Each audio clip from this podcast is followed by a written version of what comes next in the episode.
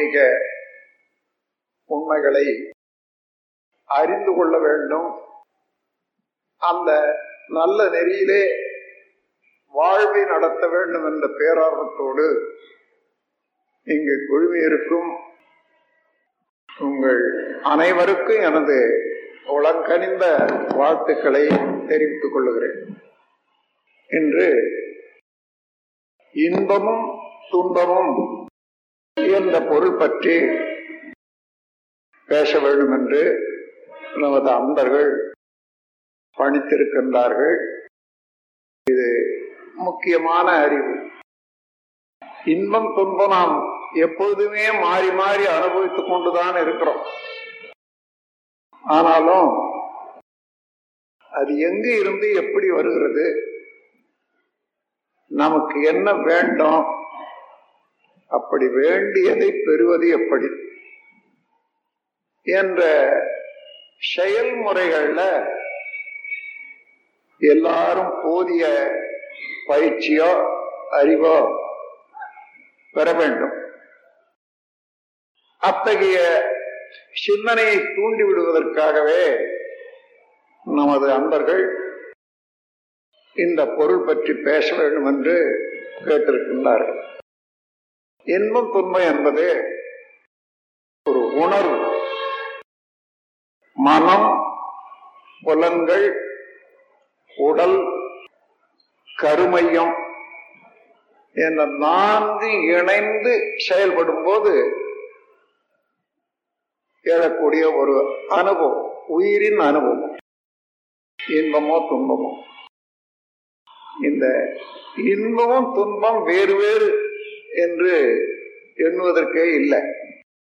இந்த பேரியக்க மண்டலம் முழுமையும் இல்ல நம் உடல்ல நடைபெறக்கூடிய நிகழ்ச்சிகள் அத்தனையும் இன்பமயமே தான் ஆனால் அதனுடைய அளவு முறை மீறும் போது துன்பமாக மாறுகிறது. இன்பத்தின் அளவு முறை மீறும் போது ஏற்படும் ஓர் பொருத்தமிலா உணர்ச்சியதான் இன்பத்தின் மறுபெயரான் துன்பமாயும் இரண்டும் அறிவின் அலைகளாயும் கண்டேன் என்று குறிப்பு கொடுத்திருக்க நல்ல புழுக்கமா இருக்கிறது துன்பம். உடனே இளங்காற்று வீசுகிறது. அந்த துன்பம் குறைகிறது. அது இன்பமாக இருக்கிறது. அதே காற்று மேலும் வீசுகிறது குளிர் எடுக்கிறது துன்பம் வந்து விடுகிறது. இப்ப காற்றடிக்கிறது இன்பமா துன்பமா? இந்த இடத்திலே உள்ள அனுபவத்தை ஆராய்ந்து தெரிந்து கொண்டால் இன்பமாகவே வாழலாம். இன்பமும் துன்பமும் இரண்டும் இல்லாத போது சமநிலை உணர்வு உண்டாகும். அதைதான் அமைதி என்று சொல்றோம். அந்த அமைதி நிலையில அறிவு தன்னை பற்றியும் இயற்கை பற்றியும் இன்னும் மறைபொருட்களை பற்றியும் நினைக்க முடியும். மற்றவர்களுடைய நலனை பற்றியும் எண்ண முடியும். இன்பம் துன்பம் இந்த இரண்டு உணர்ச்சிகள்ல இருக்கிற போது அதிலேயே தான் ஆழ்ந்துவிடும் என்றாலும் எல்லாரும் காலையிலிருந்து மாலை வரைக்கும் மாற்றி மாற்றி இன்பத்தை துன்பத்தை அனுபவித்துக் கொண்டே தான் வர்றோம். எல்லாருக்கும் ஒரு ஆசை மாத்திரம் எப்பொழுதும் அப்படியே நிக்குது. நான் இன்பத்திலேயே இருக்கணும். இன்பமே இருக்கணும். சரி இன்பமாகவே இருக்குன்னு வச்சுங்க. இன்னும் வேண்டும். இது இன்னும் வேண்டும். இன்னும் வேண்டும்னு போறது எங்க போறது? எங்க போனா துன்பம் உண்டாகுமோ அது வரைக்கும் போறோம் இந்த வாழ்க்கையில மனிதனுக்கு பொருள் புலனின்பம் புகழ் அதிகாரம் என்று நான்கு ஆசைகள் தான். எல்லா ஆசையும் திருப்பி திருப்பி பார்த்தீங்கன்னா ஆசை இந்த மாதே விதத்துல தான் இருக்கும். பொருட்கள் வாழ்வதற்கு பொருட்கள் வேண்டும். ஏன்னா இயற்கை தேவைகளை முடித்துக் கொள்வதற்கு பொருள் இல்லாத முடியாது. அதோட ஐந்து புலன்கள் இருப்பதனால நம்முடைய ஜீவகாந்த சக்தி அவ்வப்போது சார்ஜ் அதாவது பெருக்கம் உண்டாகிக்கொண்டே இருக்கிறது. அந்த இருப்பு அதிகமாக இருக்கிற போது அது உடலை விட்டு வெளியேற வேண்டிய விரைவு இயற்கை. அந்த வெளியேற வேண்டும் என்ற விரைவு இருக்கிற போது அதை வெளியேற்றினால் இன்பம்தான். ஆனால் எந்த அளவுக்கு வெளியேற்றினா இன்பம்? சப்ளஸ். மிகுதியாக இருக்கிறத மாத்திரம் வெளியேற்றினா இன்பம். ஆனா உடலுக்கு தேவையானதையும் வெளியேற்றி விட்டா துன்பம் உண்டாகும். இப்போ இந்த உண்மைய இன்பம் துன்பம் என்ற ஒரு உணவு எப்படி உண்டாகிறது என்பதை உணர்ந்து கொண்டா நம்ம ஆசை இருக்குதே. இன்பமே வேண்டும். பொருள் வேண்டும் புகழ் வேண்டும். புலனின்பம் வேண்டும். அதிகாரம் வேண்டும். இந்த புகழும் அதிகாரமும் ஒரு மயக்கம் தானே தவிர வேறொன்றும் இல்லை. நான் அதை எடுத்து சொன்னேன்னா உங்களுக்கு எல்லாம் நல்லா விளங்கிடும். நான் ஒரு சன்னியாசி இல்லை. உங்களுக்கு அப்படி இப்படின்னு ஏதோ வார்த்தை ஜாலத்தை காட்டி விட்டு போறது வரல உங்களோடு ஒரு குடும்பத்தவனாக இணைந்து வாழ்க்கையில அனுபவமாக வாழக்கூடிய ஒரு காலத்துல கண்ட ஒரு தெளிவை உங்களோட பகிர்ந்து கொள்வதற்கு நீங்களும் நான் கண்ட தெளிவை உணர்ந்து கொண்டு பலனடைகிறதுக்கு ஒரு சிறு கூட்டம் தான் இது அப்போ உண்மையை உணர்ந்து கொண்டோமானால் அதான் தத்துவ ஞானம். அதுல உணர்ந்து கொண்ட பிறகு நல்லது மாத்திரம் செய்து வந்தா அது புண்ணியம். தீமையும் தொடர்ந்து செய்து கொண்டே வருவோமானால் பாவம்.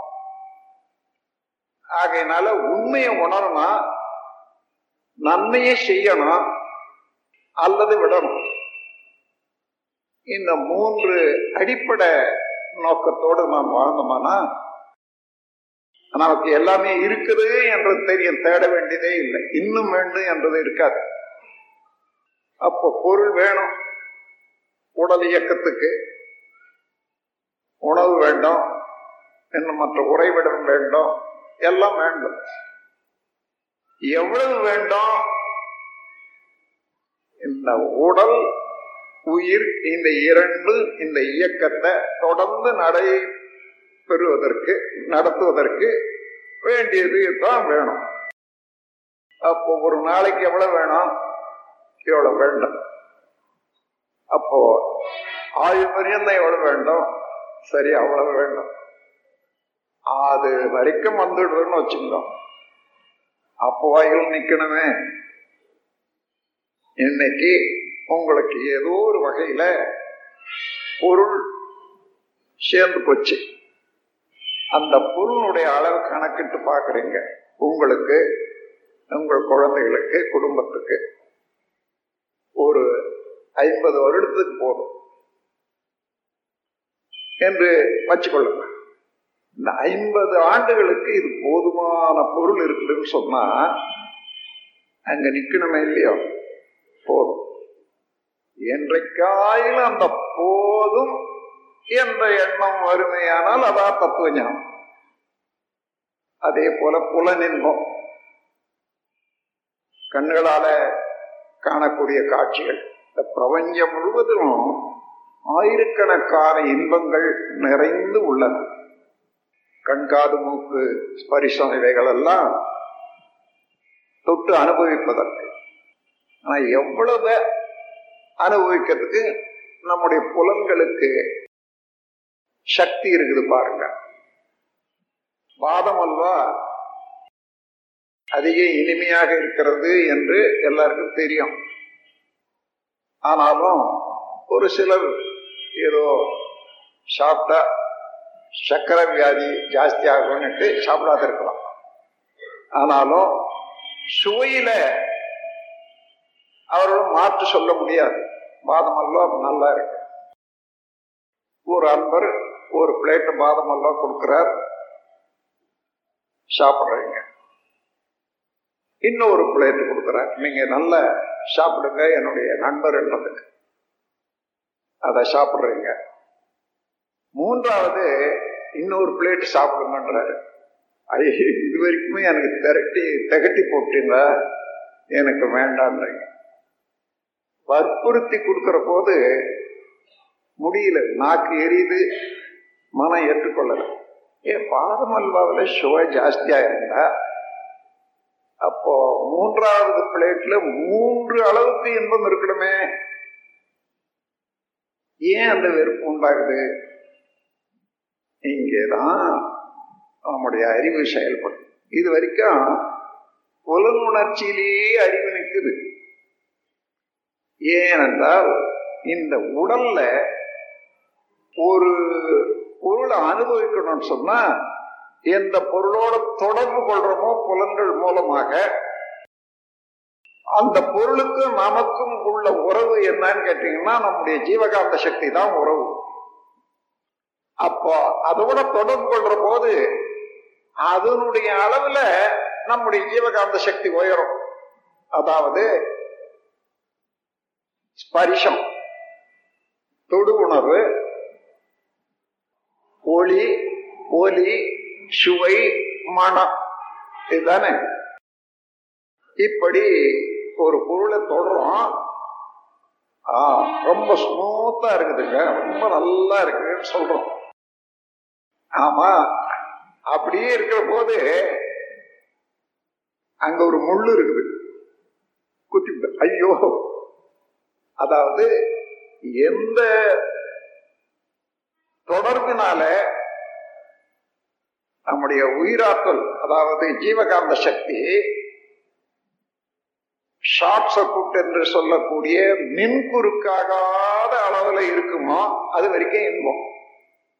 இப்ப முள்ளு கொத்திட்டு துன்பம். ஏன்? அந்த துன்பம் உண்டாகுது என்று பார்த்தா நம்ம உடலுக்குள்ளாக ஜீவகாந்த சக்தி ஓடிக்கொண்டே இருக்கு இந்த இடத்துலதான் வாழ்க்கைய முழுமையும் தெரிந்து கொள்ளக்கூடிய ஒரு தத்துவத்தை சுருக்கமா உங்களுக்கு கொடுக்க போறேன். ஜீவகாந்த சக்தி என்பது ஏதோ ஒரு புதிரானது இல்லை நீங்க தெரிஞ்சு கொள்ள முடியாதது இல்லை. உங்களுக்கு உள்ளாகிறது நீங்களே தெரிஞ்சு கொள்ளலாம். இந்த கைய ரெண்டு கையும் இப்படி வச்சு இப்படி பாருங்க. ஒரு கையை ஒரு கையை இழுக்கும். அதுதான் ஜீவகாந்த சக்தி. ஒரு காந்த அலை. இந்த அலை உடல் முழுவதும் ஓடி சுழன்று இயங்கிக் கொண்டே இருக்கிறது. அதனுடைய ரகசியத்தை உணர்ந்து கொண்டோமானா இந்த பேரியக்க மண்டலம் எப்படி இயங்குகிறது என்றதை கூட தெரிஞ்சுக்கலாம். உதாரணமா இந்த ஜீவகாந்த சக்தி இந்த உடலுக்குள்ளாக இருக்கிற வரைக்கும் ஜீவகாந்த சக்தி. உடலுக்கு அப்பால இந்த பேரியக்க மண்டலம் முழுமையும் அதே காந்த சக்தி இருக்கிறது.